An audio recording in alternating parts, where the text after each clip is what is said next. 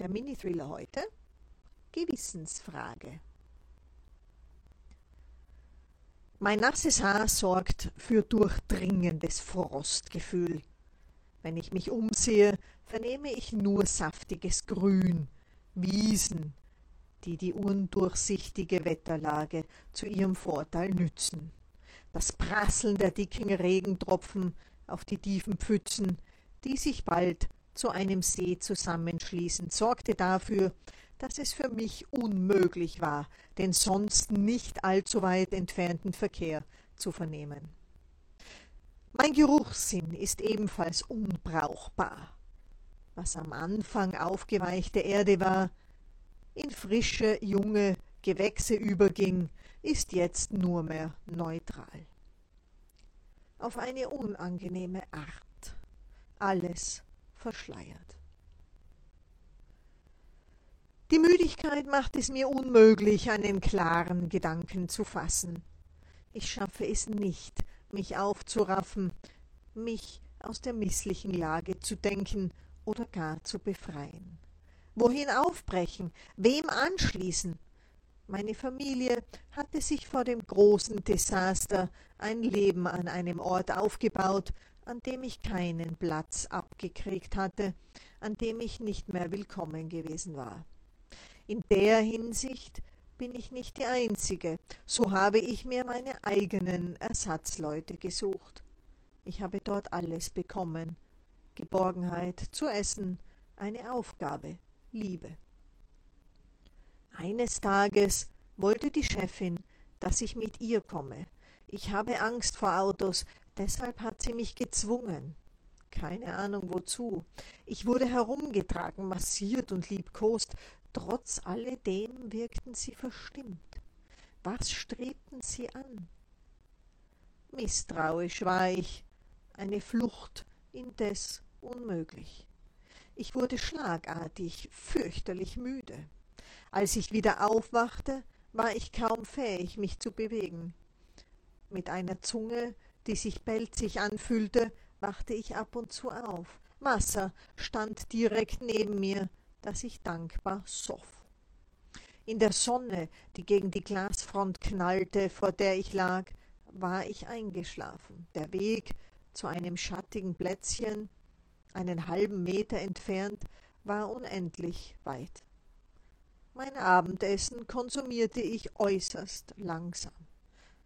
Nach einem ausgedehnten langen Schlaf verspürte ich neue Lebenskräfte. Einen weiteren Tag darauf war meine alte Energie nahezu zurück. Es ging mir hervorragend. Alle waren wieder da und lieb wie immer. Dieses eigenartige Erlebnis vergaß ich schier.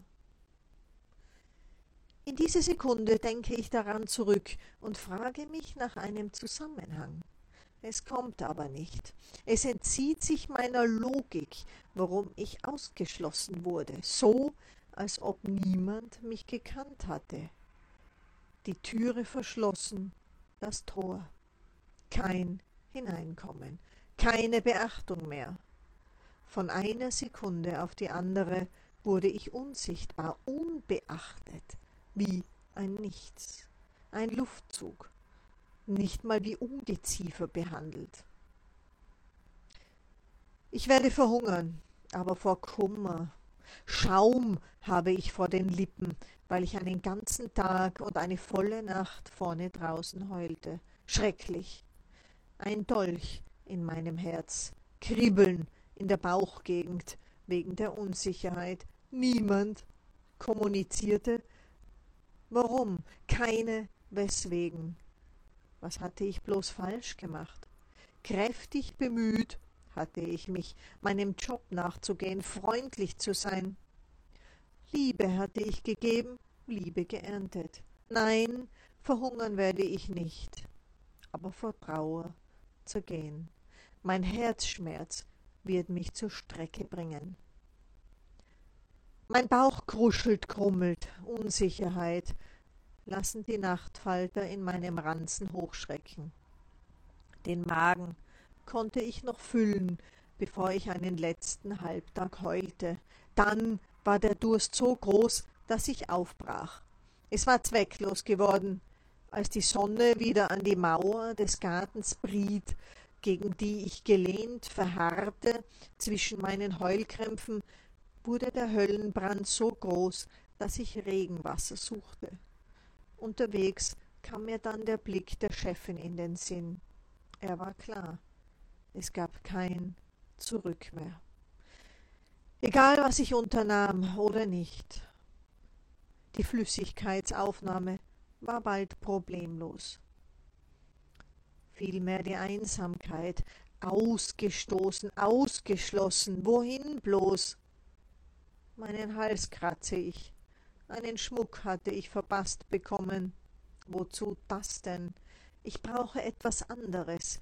Die klein gewordene Wunde auf meinem rasierten Bauch lecke ich erneut. Vorne sind die Beine geschoren. Was ich feststellte, als ich von diesem komischen Tiefschlaf aufwachte. Irgendwas ist verändert. Das Leben hat weiterzugehen. Davor funktionierte es ja auch. Die anderen haben ihre Reviere. Ich bin eben gleichermaßen dazu angehalten, eines zu suchen. Wenn es bloß nicht so schwer wäre jetzt im Winter, überall, wo es diese schrecklichen, tödlichen Fahrzeuge gibt, ist Futter zu finden. Aber ich werde schon was aufgabeln. Schließlich bin ich ein gelehrsames, mit Schlappöhrchen, glänzendem, kuscheligem Fell, bestückte, gesunde Hündin. Das war Gewissensfrage, der heutige Mini-Thriller. Vielen Dank fürs Zuhören. Bis zum nächsten Mal.